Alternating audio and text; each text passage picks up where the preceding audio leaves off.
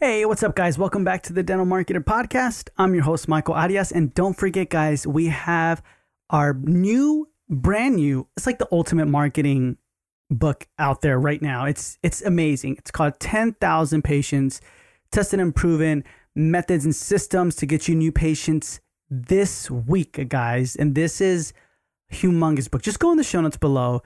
Click on the first link in the show notes below. It's a free book, but it's filled with strategies, methods. These are all proven methods and systems, not just me that came up with, but a lot of the guests in my uh, on our Monday morning marketing series have put their time and effort in this book to just share with you guys the meat and potato. So if you want, go in the show notes below, click it. You can watch a super quick video of everything that's inside the book. I literally just screen share you me showing you inside of the book and everything you learn from how to do Google ads or like the proper Google ad strategy, social media marketing, ground marketing, content marketing, video. We even talk about insurance and so much more. So go check that book out. It's going to be the first link in the show notes below.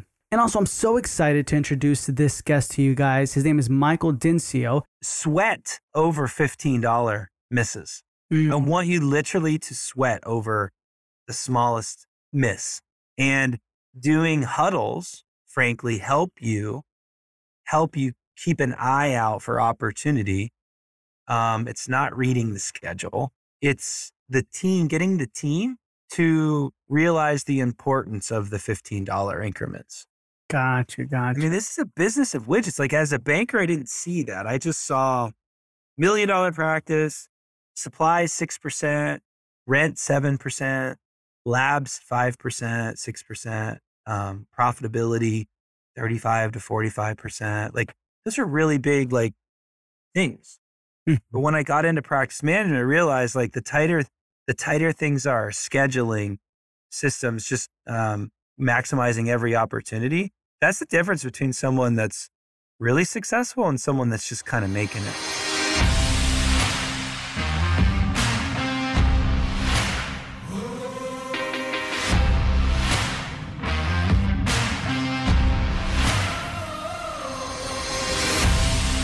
He is the founder or one of the owners of Next Level Consultants. But in this episode, we talk about uh, a little bit about his past, his present, right? Uh, he used to be an ex banker at Bank of America.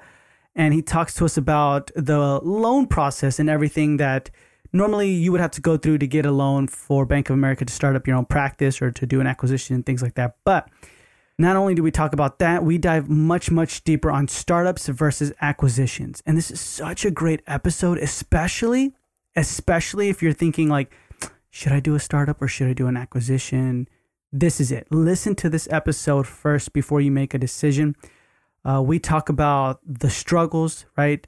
Uh, the options that you have, the characteristics. This is what I love as well about this episode is he really breaks down to your personality. He breaks it down to where it's like, hey, are you this type of person? Then you're not going to do well as a startup.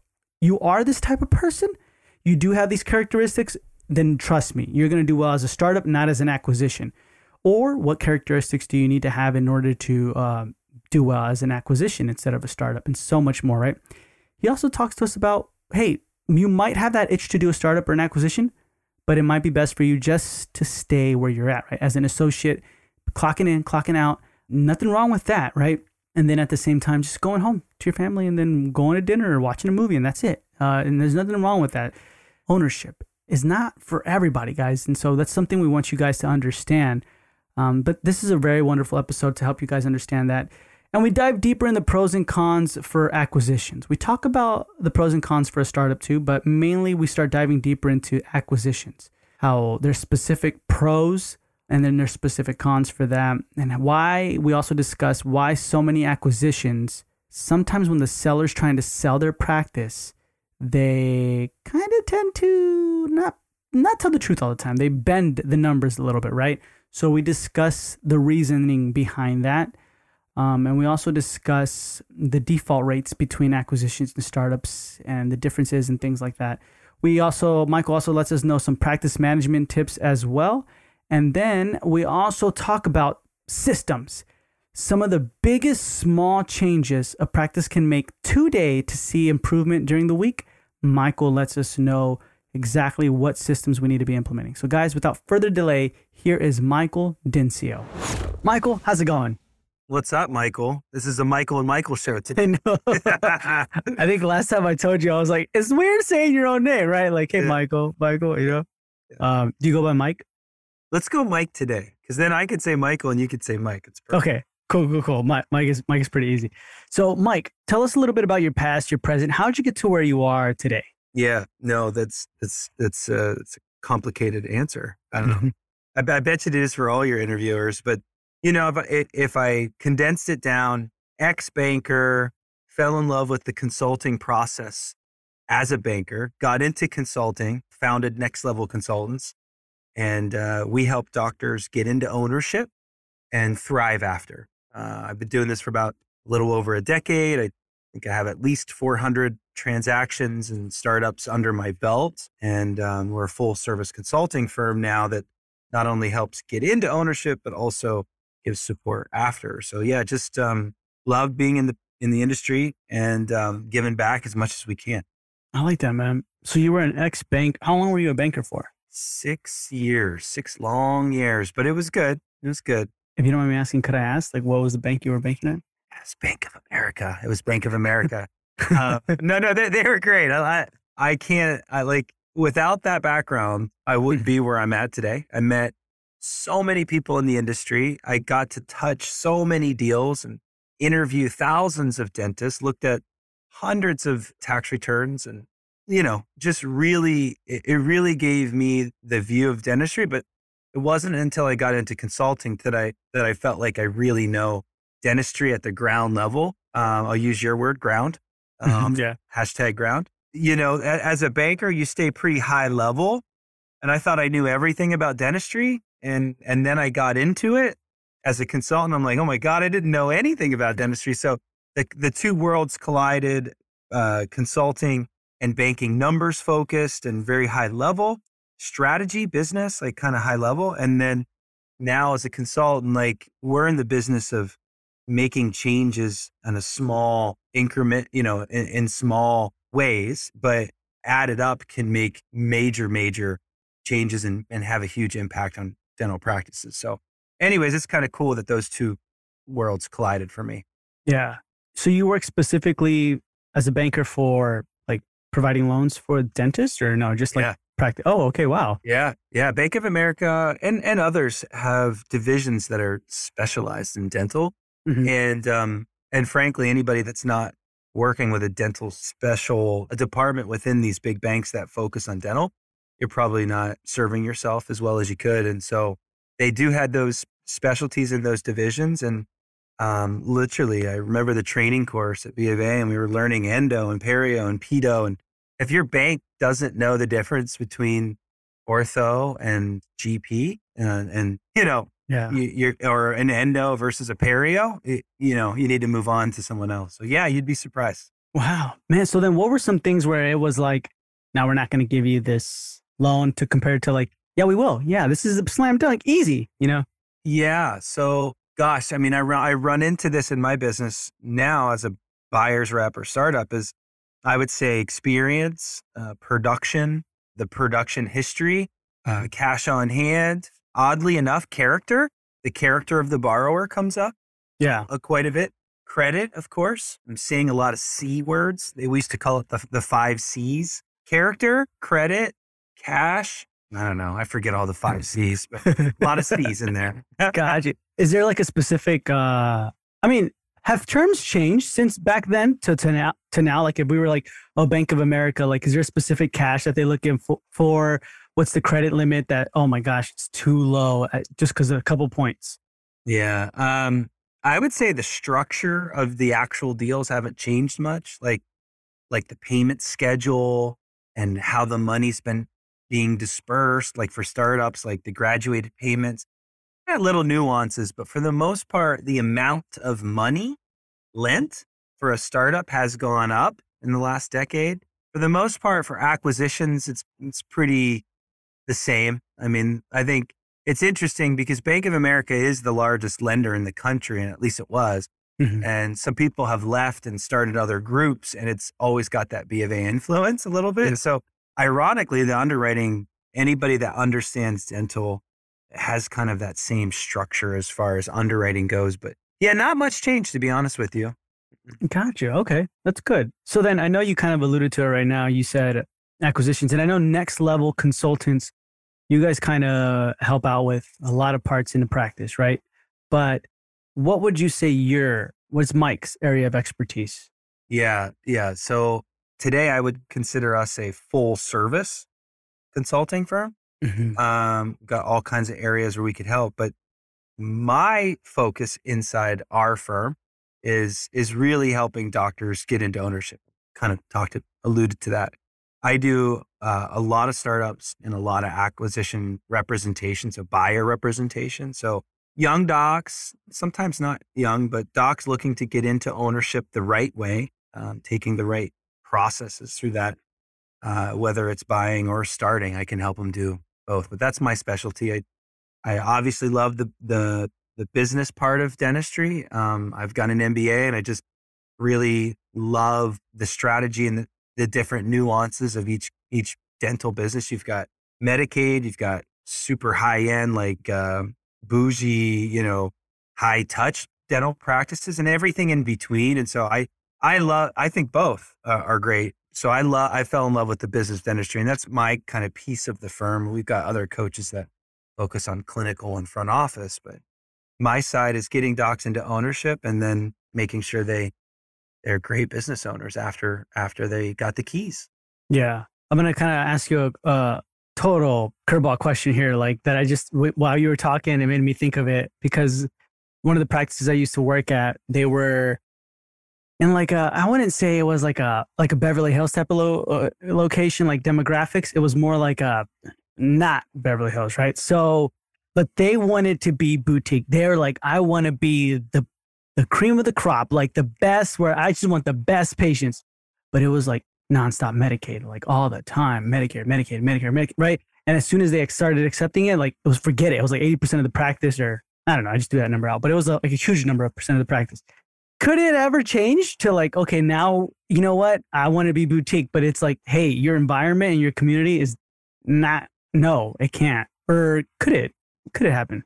Yeah. So when I'm working with a startup, I think this is going to sound super cliche. So I hope it doesn't, but it's so, it's so true. Vision. If you don't have an idea of what you're doing and what you want to do, all the wheels fall off the train. But to what you're saying, like if someone's vision is X and the, the market demands something differently, the preparation before you go into a startup, for example, eh, you have to do your, your research. You have to know what an area is looking for. And that's why we do demographic reports and we do business plans and we try to do as much prep work as possible before we start that startup journey. Because if you're just kind of like forcing a vision onto some area that's not going to really accept it, you're going to have a hard time. I actually had someone do the opposite. They went all Medicaid or took all PPOs, all Medicaid, super busy, not profitable almost defaulted. It wasn't a next level client, but it was a B of A client back in the day. And then he decided after COVID, he was just going to go all fee for service, implants, all on fours, just all cosmetic stuff. And he turned it around. So yeah, I just, I, I think, I think the more preparation that goes into going into ownership, whether it's a start up or acquisition, know what you're looking to buy, know what the demographics are of the marketplace, know all of that because, um, look, we're you know, it's it's not you can't just put up a sign anymore that says dentist and be successful. You you actually have to be good at business. And if you don't like business or if you act like none of these other factors matter, you're going to get stung really really quickly. So Yeah. Yeah, gotcha. So then it can't it can you can kind of change it depending on the demographic or you can't. Yeah, I think you can. Um, yeah. It's going to be a hard, hard lesson it's going to be super stressful. Yeah. I guess the point though is you shouldn't have to if you've done your homework and you've done your prep work and you do your demographic reports. But, but yeah, I mean, I think businesses have to adapt every single day. I have to adapt like how I do what I do. And Michael, you, you have to adapt, I'm sure, every day what you have to do. And so mm-hmm. part of being a great business person is realizing what's happening tracking what you're doing, seeing what's successful and adapting. So, can you? Absolutely. People get off of insurances all the time. I always say, uh, said it today, this morning when I was talking to someone that was thinking about doing startup. I says, well, who's, who's more profitable, Walmart or Nordstrom? And to me, it's an obvious answer. To you, it might be too, but some of my prospects have a hard time with that. And mm-hmm. the truth of the matter is, Walmart's top five, sometimes one, uh, you know, of profitability. They're up there with Exxon Mobil, and it's a big, big, big company. And then Nordstrom's probably, I don't know this, but probably in the hundreds, number number 100 on the Fortune 500. Doesn't mean Nordstrom's wrong or doesn't mean the, the Walmart's right. It just means it's a bit, it's different business. And you just got to know what business you're trying to do and who your target market is, and you have to adapt. So I, I think that all, that all matters as you're going into business for sure. Yeah. I like that. Okay because I, I mentioned that because I, I feel like, and I'm sure you've seen this a lot. I mean, just with our businesses, anybody's business, like vision can change. You know what I mean? Like oh, as we get older, we're like, oh my gosh, I, I thought I wanted this. But so in that case, is it like, should we look to open up another practice once the vision changes? Like we, we have this one going already. Great. It's going to be too much work to drop everything, fee for service and everything. Let's just start up another practice and look for an acquisition or startup, you know? I love that question because I can tie it back to my podcast. It's called Startup Uncensored. My first episode called, it's like episode one, Vision. And we interviewed Dr. Joanna Valentine. And your question is perfect because she bought a practice, her very first practice.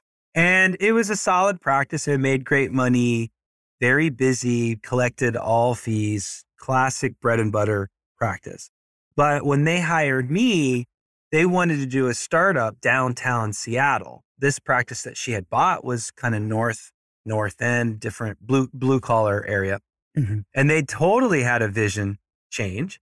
And it was their cash cow that they had bought, but the practice was run down, equipment's run down, whatever. They have this vision for downtown Seattle of all Sirona and it's all white and beautiful and it's going to be multi specialists and yeah. Um, they really executed that new vision and they're they're killing it in, in Seattle. And so it reminds me that's why we had that vision episode because they had a vision switch. And um, absolutely, can you do that? I think I think so. Um, over the years, I I had a, a bunch of clients say, "Hey, you know, we're going to have our Medicaid practice over here, but we're going to have our other practice over there." And mm-hmm. dentistry takes all forms. Patients need help the good business owners understand that business of Medicaid and that type of dentistry, you have to do it this way and you have to do, you know, the this boutique practice this way, but different models, right? If you did the accelerated hygiene on a boutique practice, that might not work. Mm-hmm. yeah. right? Yeah, that's true. So, so it just depends on like the Yeah, that's good because I feel like yeah, a lot of the times, you know, people change, things can change. We we kind of get confused if it's like should we start up something new? Should we just find something, you know what I mean? Or, or try and recompartmentalize our own practice. And I think that's, uh, I don't know. I think you could recompartmentalize it, but it's up to you. You know what I mean?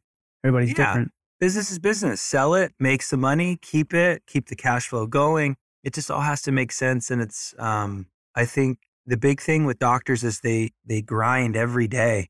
What I realized as a consultant is in a dental practice, you all live in 15 minute increments. Like mm. if you don't check somebody in like on the on the hour, it could set you back behind on the next one, or you have to rush the cleaning the last 30, you know, few minutes just to whatever, right? It's just very granular and you guys get lost in that. And I would too. Like you walk in and it's bam, it's like system, system, systems. 15 minute increments, boom, boom, boom, boom, boom, right?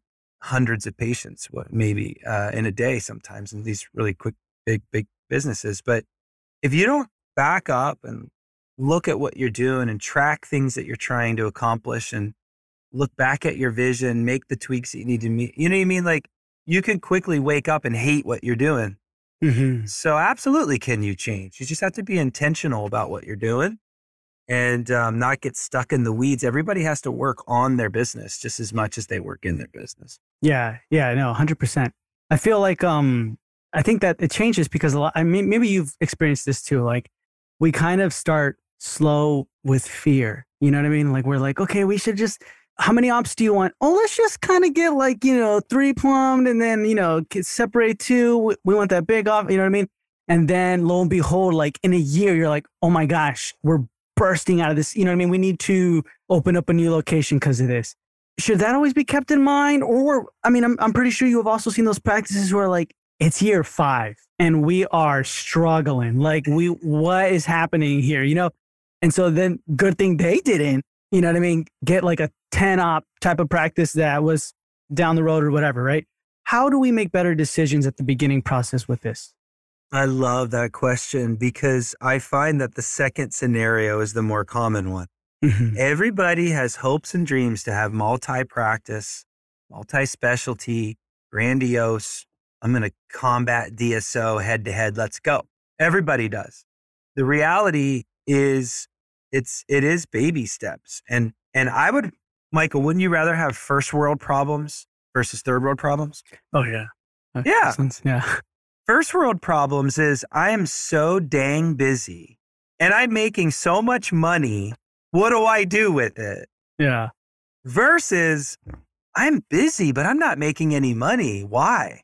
Higher overhead, too many uh, employees, mixed up vision, not sure if they should drop insurance, too many insurances. I mean, ah, I'm not managing this right right? And so I say baby steps, but I would say most of my my docs talk to me about, well, I don't want to max out. And I would challenge you to sure, I hope that's a I hope that's a problem. But, you know, as a practice consultant and a startup coach, buyer rep coach, lean and mean is okay. Working three days and crushing your days actually works out better than opening up five days and having holes throughout your schedule you know, you've got higher wages. And so I think for the most part, people get really wrapped up into let's just go at it and just assume that they're going to get tons of new patients and that's your department.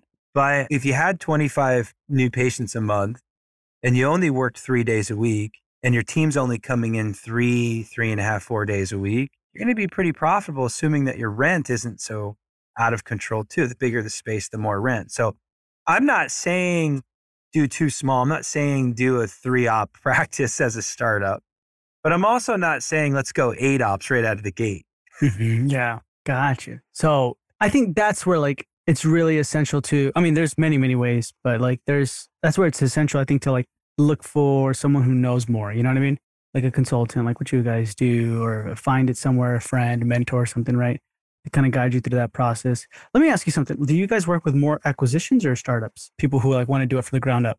It's cyclical. Like I'm looking at my board here, 2020, which I know pandemic, we worked with more acquisitions.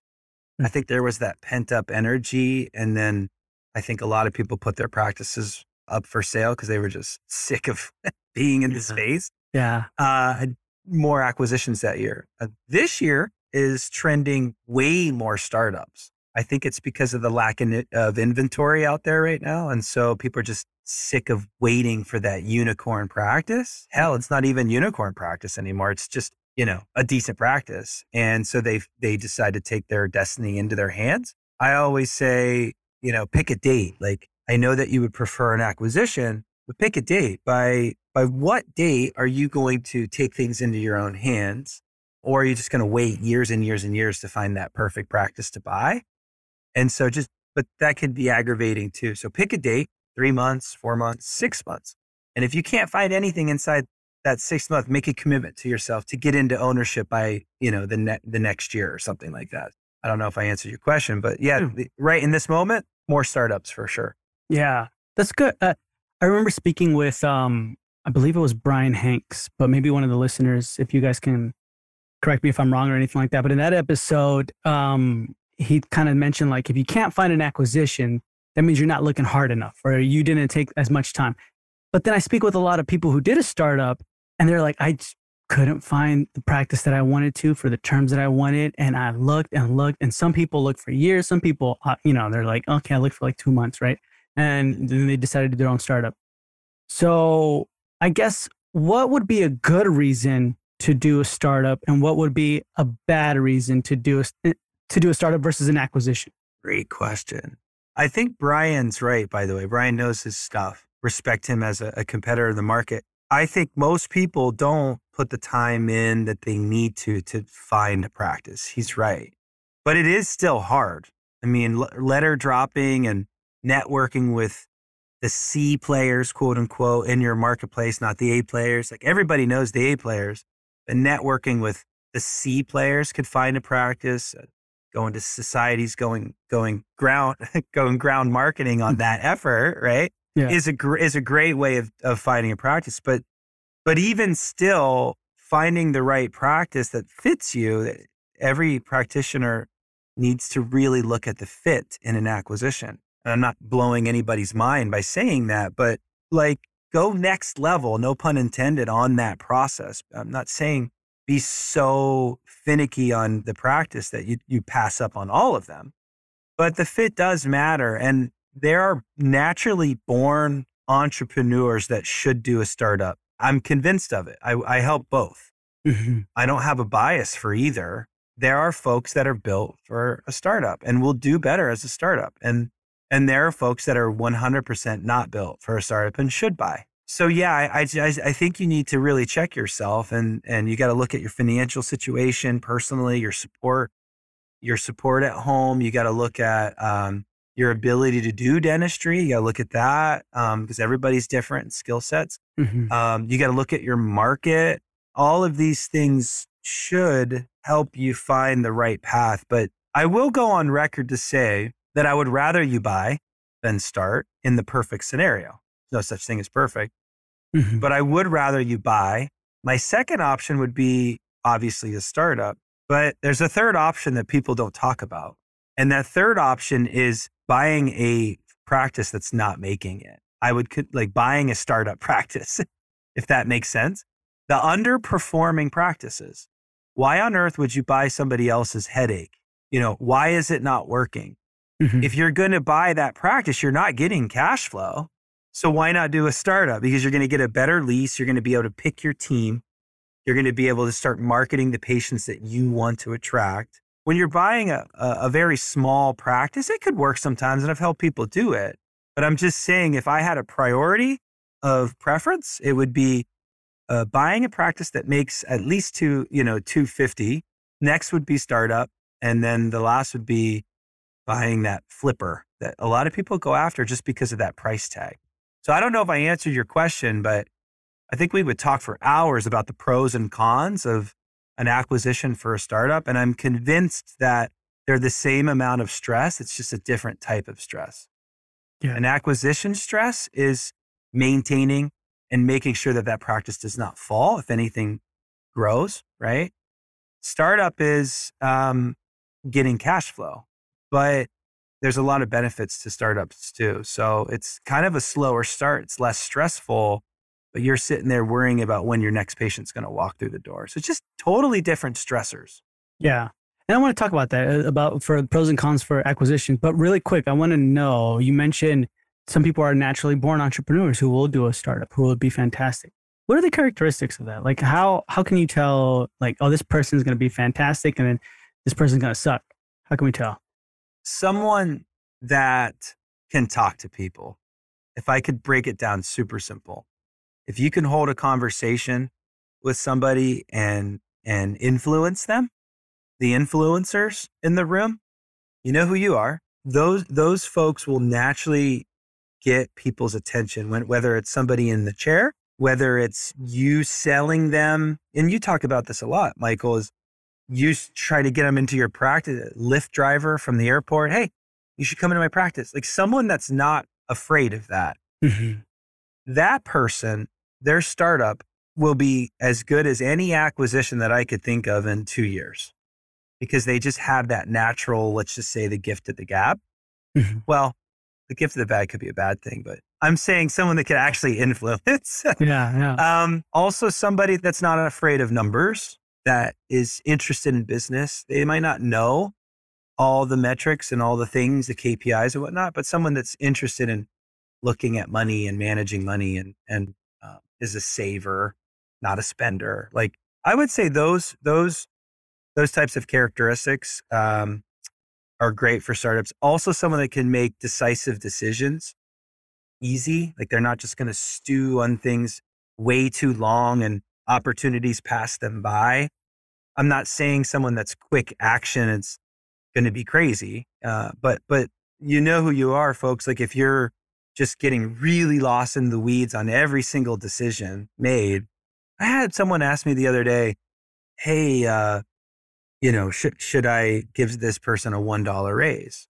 And that's part of my job for sure. I'm a consultant, but that doesn't change anything in your grand scheme of things. If they deserve it, they deserve it. Great. It's more about what you're going to get back for that $1, right? I don't want to get lost in practice management tips, but my point is, is if you're getting stuck on that decision for too long, you're going to struggle on a startup because it's a lot of decisions. I like that. I like that. Um, especially the gift of what you said, the gift of gab or like being able to talk to people. Like, man, I can't tell you how much and I me like I te- teach about ground marketing and I, I know like I don't really believe in like oh I'm an introvert extrovert things like that. I mean like sometimes I am sometimes I'm not right? So I can be anything. But like I'm more of the, in, the introvert type of person. I'm more of like well, I don't really want to go on and talk to people but you got to turn it on man. Like it's your business. It's your job. You know what I mean? Like that's the thing. So you have to know when to turn it on. But at the same time I also like what you said about uh, numbers and and not being boggled down too little in the in the details of things that can hold you back. Imagine spending forever be like, I just can't get the right design for my logo. I don't know. It's been yes. seven months. You know, it's what is that really gonna do? You know what I mean? Yeah. No, I a hundred percent. I um it's it's a mentality too. Like I will not fail. Mm-hmm. Whatever you put in front of me, I, I got this. That's a startup. Mm-hmm. It's I, I've gone through thousands of interviews in Starbucks. Yeah. Um, with doctors looking to get into ownership, whether B of A or today as a as a consultant. And um, you either got it or you don't. And I'm not saying you it doesn't have to be extreme like that. It's just and by the way, those people could be great acquisition people as well, for sure. It's mm. just I I don't know if it goes the other way. The person that is definitely an acquisition person maybe should never do a startup does that make sense? Like, yeah, the, that person that we just described for a startup, they could go over to an acquisition and crush, no problem. You, you see what I'm saying? Yeah. But that person that like couldn't do a startup should definitely do an acquisition or don't get into ownership. They should yeah. stay as associates. Do you know what I'm saying? So then what are the characteristics or traits that you've seen for an acquisition? Because I, I've talked to doctors, Mike, where they're like, I, I, I can't be, I gotta be my own boss. I got to be my own boss. But then I've talked to some who are like, oh, I just want to go back to getting that paycheck. And then that's it. I just want to go home, clock out, and be like, hey, kids, hey, everybody, let's go out, let's go out for dinner, right? And stuff like that. Yeah. And not have to worry about it. Yeah. And then obviously we both talk to people who are like, I live and breathe this. This is all I want to do is numbers in. And so we're like, okay. But mm-hmm. to you, what are the characteristics of someone who is perfect for an acquisition? Yeah. So someone that's a team player, maybe doesn't want to come up with everything, but is good with a plug and play, can lead by example, someone that even has experience, maybe even more experience uh, as an associate. Because when you take on a business, the more experience you have as an associate helps you because you're taking over somebody else's business and you need to identify if something's working or not. And if it's not working, you need to have the experience to say, no, no, no, no, that's not working, team. We're doing it this way. But if you don't have that experience, the team will run all over you. They don't want to change. They've been doing this for years. And so I, I see that a lot is folks that aren't ready for ownership and they get ran over by their team and they're afraid of losing them. They're afraid of making changes. And so they just kind of do they just kind of go with it. I'll, I'll, be your dentist. I know I own it and I know I pay you. Yeah. But, uh, you know, I, can we maybe do an hour and a half for a new patient instead of two hours, please? Maybe kind of, sort of. What do you think? Yeah. right. Yeah. Versus, versus, hey, you guys do two hours. I want to change it up. Here's why I think it works better. This is what it looks like. What questions do you have? Let's try it. Mm-hmm. Yeah, I and, like that. And they have that experience to say that that works. Yeah. I like that. You know, as a, as a startup, you got 20 new patients in your first month. You could take three hour exams if you want. Do you see what I mean? Like it's it's a different stressor. Yeah, no, I 100%. I, I feel like this is almost like one of those like personality tests where it's like, what's your personality type, acquisition or, or startup? Uh, but I like it. So then talk to, let's dive into the acquisition side of everything. What are like the pros and cons for acquisitions? What, uh, and I'll start it off by like saying what I hear a lot of is, oh my gosh, the team. Like I'm to lose half the team. Like, let's just say, for example, like I got an acquisition the office manager has been here for 50 years. She's like, Oh, Michael, I got it. What you're saying is cute. You think it works in theory, but it's not to work here. Don't worry about it. She's technically, you know what I mean? So you're like, oh, I have to deal with that. Some people are leaving. So, what are the pros and cons?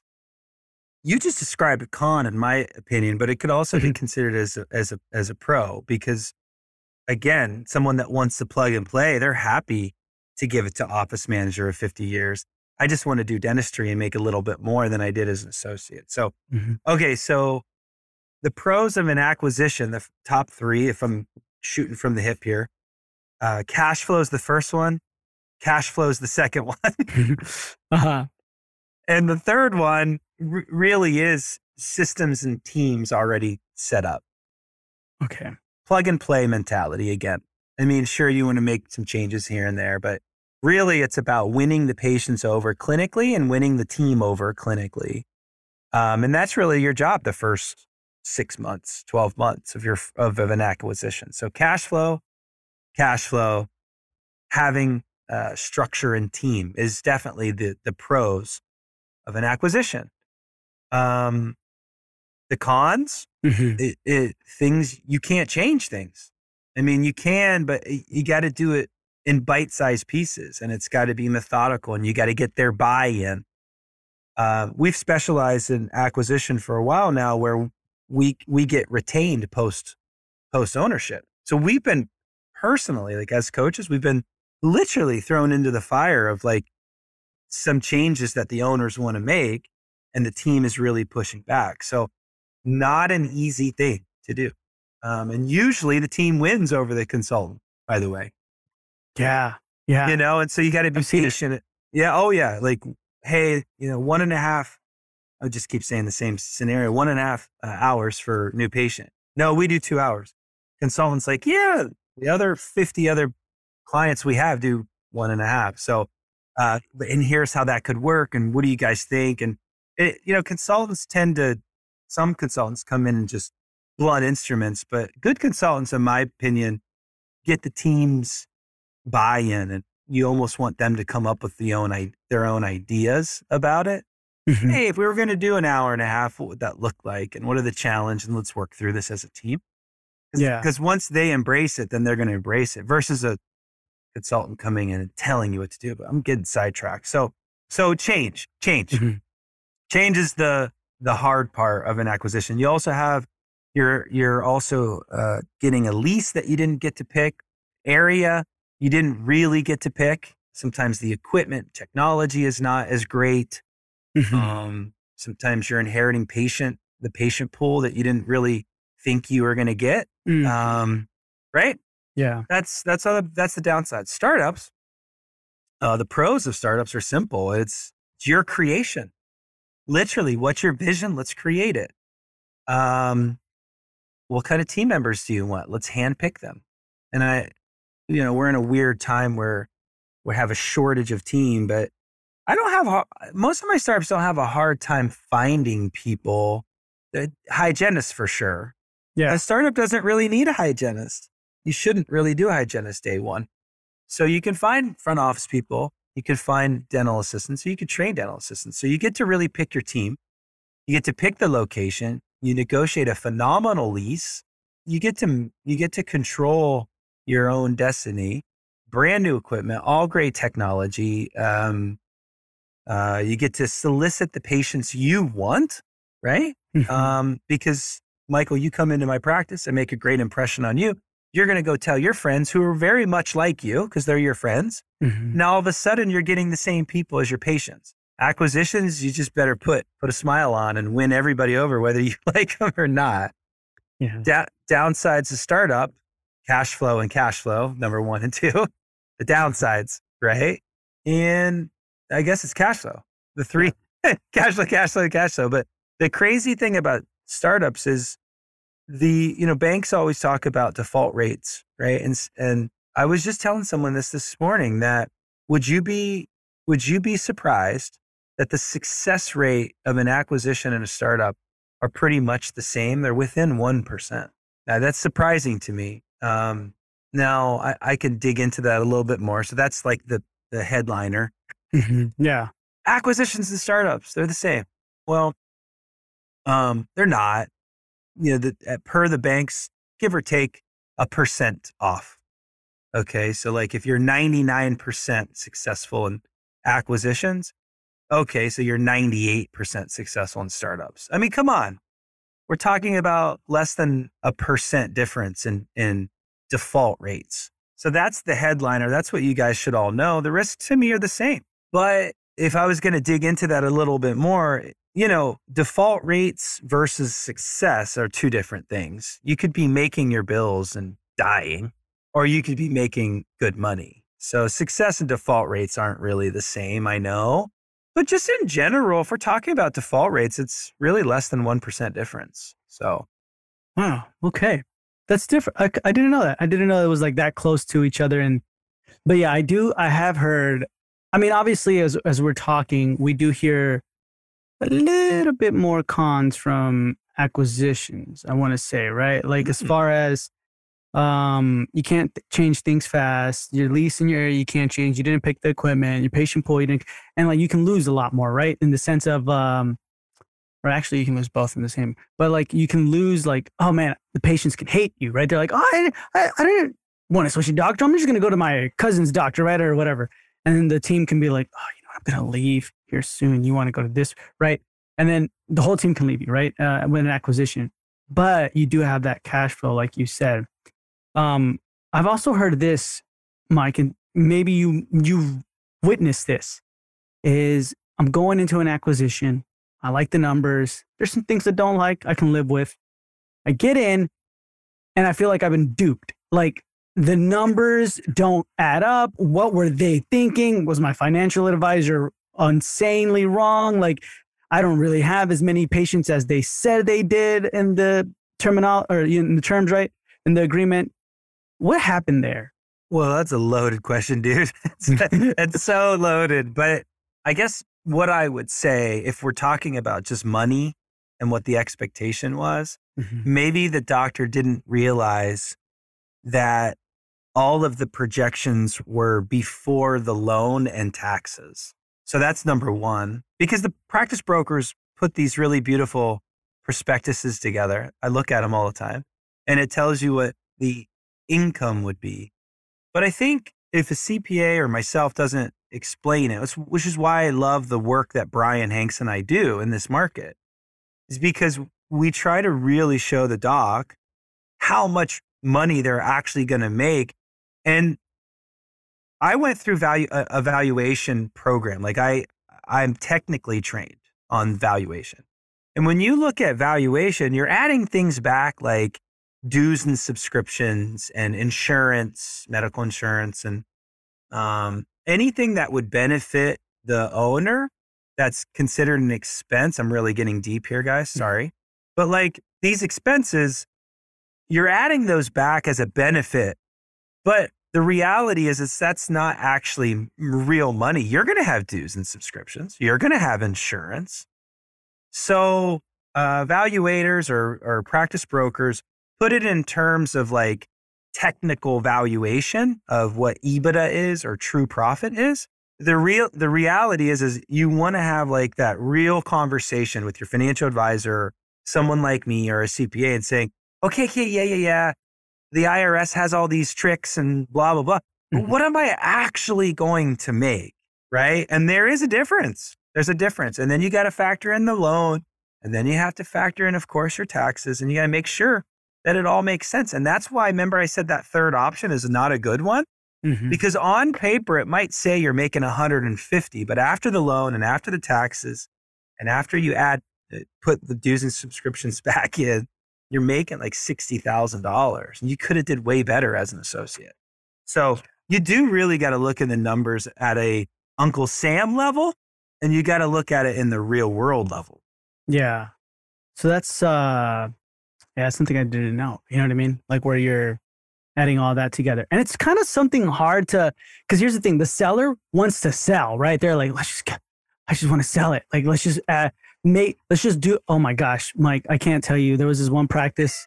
I don't even know if I'll get in trouble for it, but like I, I was working for a practice one time here in California who she wanted to sell so bad. She's like, just give me anybody and as many new patients as you can. Let's just, we were bringing in 80, uh, we were bringing in a ton.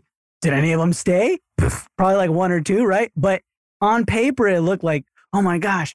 And then she's like, let's just produce or like make it look like we're producing as much as possible for the next like two to three months.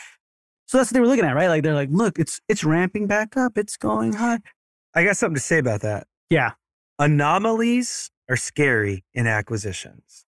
I mean, you just pointed it out. It's so obvious, but I see it every single day where it's like producing or collecting a million, collecting a million, 1.5 million. Okay. They're going to value it on 1.5 because it just did 1.5. Be careful. Anomalies do not make sense, folks. Like they don't. Um, yeah. High new patient volume, high collections. Pay attention. Look at production reports on a year over a year basis. Are they doing a lot more crowns all of a sudden? You have to look at the anomalies. Otherwise, you're you're in trouble. Bottom line. So gotcha, gotcha. Okay, yeah, because that happens. I mean, I remember when we did that. I was like, hey, look, I can only do this. Why are we doing this? Because I didn't even know why, right?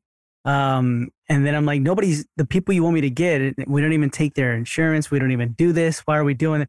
Later on, I found out it was because she was trying to sell, right? So ramp up. Yeah. Yeah. Shame on you, Michael. Shame on you.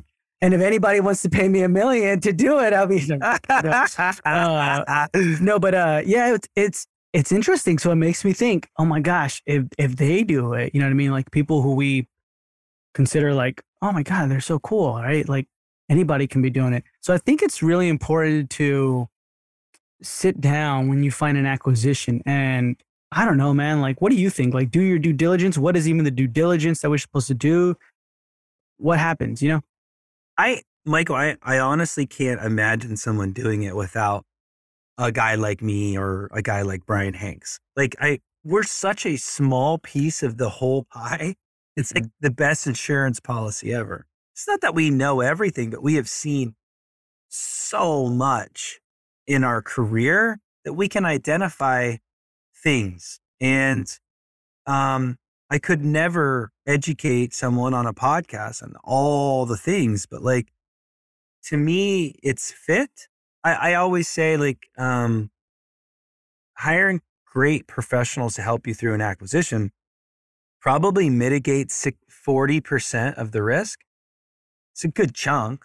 Mm-hmm. But the other 60% is the fit with you in that practice. Can you produce like that other doctor is. I mean, that's that's the biggest thing. I could mitigate all of these business things and point out anomalies, but if you can't replicate what they're doing, that's a big problem quickly. So so so that's number one. But number two, um, uh, of the business and uh, just just remember, folks, like consistency is the key.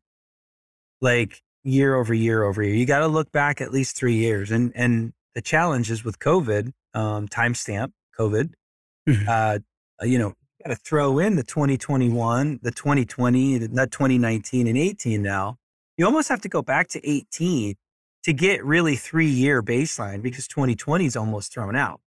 Yeah. So you go 18, 19, and 2021 are really your like core baselines. But 18 was four years ago. So it's not really like your linchpin of, of data, but it does give you a story. And I guess if you just don't feel comfortable understanding the story of the practice, you do need to get help. And I just couldn't imagine doing it without great professionals. I just going into it by, by yourself is, I, I, don't know how someone would do that to be honest. Yeah. It's, that scares me. It's risky. Yeah, it's risky. Something you mentioned almost at the beginning of the episode where you said, um, what you did as a banker, you would kind of like be at the top level. You know what I mean? You would look at it almost like at a, you weren't in the trenches, right? You were like more at a bird's eye view type of thing.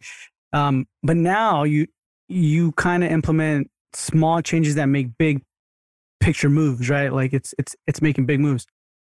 I got to ask you, what are some of the biggest small changes a practice can make today to improve? What would some of those be? Yeah. So if we're staying inside this new ownership world, mm-hmm. startups, mm-hmm. acquisitions, I would say systems. And I know that's super like cliche as well, but the business of dentistry um, is a world I said of like 15 minute increments, right? And so mm-hmm. maximizing every opportunity. I'm not talking about being aggressive in sales. No, I'm just simply saying maximize opportunity. It's a business, dare I say, a business of widgets. I mean, fluoride, you know, um, mm-hmm. re recare, you know, you know, X-rays protocols. All of these things add up to loose change, and the tighter things are, the more successful you are. If we're in a world where you're dealing with uh, hygiene, hygienist wages getting is as big as they are, you have to offset that change in the business by talking about fluoride more often or or at least being more effective in in in in selling quote unquote fluoride, right?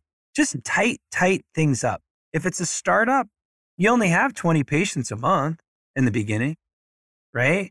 So knock those 20 out of the park with tight systems. Make sure 100% of those reschedule. Make sure you're doing everything right so that they accept the treatment. Follow up with the treatment if they walk out. So I'm not, listen, I'm talking about like a consultant now, but like little things is just like sweat over $15 misses. Mm. I want you literally to sweat over the smallest miss. And doing huddles, frankly, help you, help you keep an eye out for opportunity. Um, it's not reading the schedule it's the team getting the team to realize the importance of the $15 increments. Gotcha, gotcha. I mean, this is a business of widgets. Like as a banker, I didn't see that. I just saw million dollar practice, supplies 6%, rent 7%, labs 5%, 6%, um, profitability 35 to 45%. Like those are really big like things. Hmm. but when I got into practice management, I realized like the tighter the tighter things are, scheduling systems, just um, maximizing every opportunity. That's the difference between someone that's really successful and someone that's just kind of making it. And that's easier to do as a startup, by the way, because you get to that's a pro, mm-hmm. not a con. That's a pro. You get to set up the systems day one and set the expectation with your new employees. As an acquisition, that's a con walking in and saying, yo, we're at 75% recare pre appointment. Like we need, let, us start tracking this stuff. And a 50, 50 year old veteran office manager's like, gosh, they're a helicopter on me. Like they're, yeah. you know, micro. like, yeah, micromanager. Yeah. But, yeah. you know, that there it is. That's the difference. Okay. I like that. So then I know there's a lot of systems and you said to have systems, but what's one like that maybe next level consultants teach one that like you can just give to our listeners where you're like guys do this system follow it like this. Here's the instructions. You will see some improvement in whatever that is right? Within the next week. So many systems in a dental office. Which one do i use for this podcast interview right now? Like uh, uh, i'm trying to let, let me say let's okay treatment presentation. I'm totally out of my depth, and this is probably more my partner's forte, but I'm going to give it a go. Paul mm-hmm. is my partner at Next Level. She's been in, in dentistry for over 30 some five years, whatever. She owns a practice in Phoenix. She's a hygienist. Okay, so we're big into treatment presentation. And, you know, as a startup and as an acquisition, it's super important that you communicate super effectively, right? And every opportunity matters. And so whether you saw very few patients today or if you saw a lot, you need to nail the whole process of delivering treatment from start to finish, right? And mm-hmm. I would really get granular on that process And the doctor and the team, they all, you all need to figure out what's most important to the patient. Because without understanding what's most important, you're not going to be able to tap into how they're going to make emotional decisions. I mean, our our brains, our emotional decision making is way more powerful than the practical.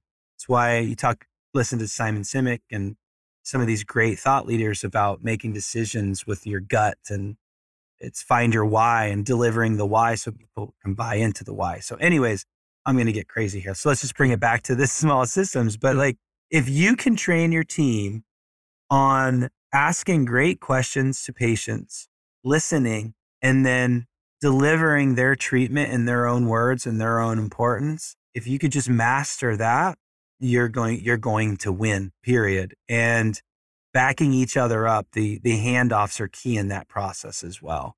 Because if one of your teammates is doing it but not all of them are doing it there's a miss there you know the front office person doesn't back you up in the back or vice versa the front office person gets it doctor's kind of a robot with how they do it and you're relying on your front person to to sell it like that no it doesn't work the whole team really needs to gel in that delivery. That's the difference between a quick start and with an acquisition to maintaining patients. They, they really, in an acquisition, they really feel like you care and you're that they're being listened to. So just that whole process and deep diving into the handoffs and just what that looks like and the visuals versus the audio, audio messaging, right? So just that whole process, I think both sides could benefit from. Also, just again, following up with treatment and, and hygiene. I mean, th- that's the other one is okay, so you knock it out of the park with the delivery, but too many times practices don't follow up with treatment. And there's plenty of statistics about once they walk out, they're 50% less likely to come back in. And mm-hmm. you're going to see them in six months on their next hygiene. So um, follow up with treatment, guys. I mean, it's really important to do that. Yeah. Man, I love those systems. I especially love how you said, like, you know, we really, for the treatment planning, have to ask questions. Guys, you can make a living off of asking great questions. And that's what we're doing here. It's about we're asking questions for, but you really want to ask really good questions, right? Listening and, and hearing the person out and validating. So awesome, Mike if I know you just started a new season, right? We're talking about acquisition. So you started a new season on the podcast, right? Yeah. So uh, it's called, we put dental in it, but it's Dental Acquisitions Uncensored, season two. So Google, Google that or Spotify that or whatever you use. Dental Acquisitions Uncensored. That's season two. Season one was Startup Uncensored, three words. And obviously, the first season was all about the startup from start to finish. And the season two, really excited about it because we're going to go through step one all the way through uh, of an acquisition, 20 some episodes. And it's very intentional. I, there's a lot of podcasts out there that do great interviews and array of lots of diff- different things. But my vision for my podcast was very step for step. So that's what I love about it. Yeah. Our listeners love step by step instructions, meat and potatoes. Like that's what I want. You know what I mean? That's what we all love. So I appreciate that, man. And Mike, if anybody has further questions or concerns or they want to reach out to you, they want to pick your brain more or anything like that, where can they find you? Just call me. Literally, I'm to give my cell phone 720 309 9551. Call me. Go to my website. Uh, could put it probably below. Click on that. Check that out. Um, we love what we do. I, I, am sure you could figure that out, Michael. You were on my show. Now I'm on your show. I, just love what we do. It's fun and um, we're passionate about it. So that's however we can help or not help, but at least guiding in the right direction, whether we're a part of it or not. Awesome. So, guys, that's all going to be in the show notes below. Definitely check out the website. Give text Mike at 3 a.m. in the morning. Be like, hey, man, just wanted to see what's up. What are you doing? You know, uh, bug him with yep. questions and uh, he'll love it. So, Mike, thank you so much for being with us. It was a pleasure, and we'll hear from you soon. Thanks, man. Appreciate the time. Mike, thank you so much for being with us. It was a pleasure. And guys, thank you so much for tuning in. I truly appreciate it. I want you to do uh, a couple things right before you log off. One, download that ebook. It's 10,000 patients. We put in so much work. We literally worked all last year on the book and uh, a couple of it this year.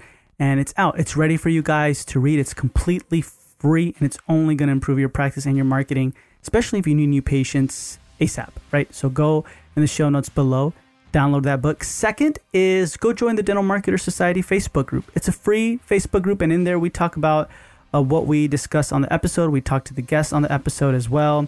You get a much, uh, you can dive deeper into these episodes, right? And maybe an episode you heard in the past, you want to bring it up, talk to the guests there. On the Facebook group, you can do so. So go ahead, join the Dental Marketer Society Facebook group. It's going to be in the show notes below as well. And third, um, if you can, please, we are almost at 100 reviews on iTunes. So I'm going to put a link. It's going to be probably the third link in the show notes below. I would love it if you gave us a rating, preferably five stars, but uh, let us know how we're doing on the podcast and or let us know how we're doing uh, when you leave a review. We I would really appreciate that. Um, and guys, you know I appreciate you so much uh, just for listening to the podcast. So thank you for that. And that'll do it for this episode. So I'll talk to you guys in the next episode.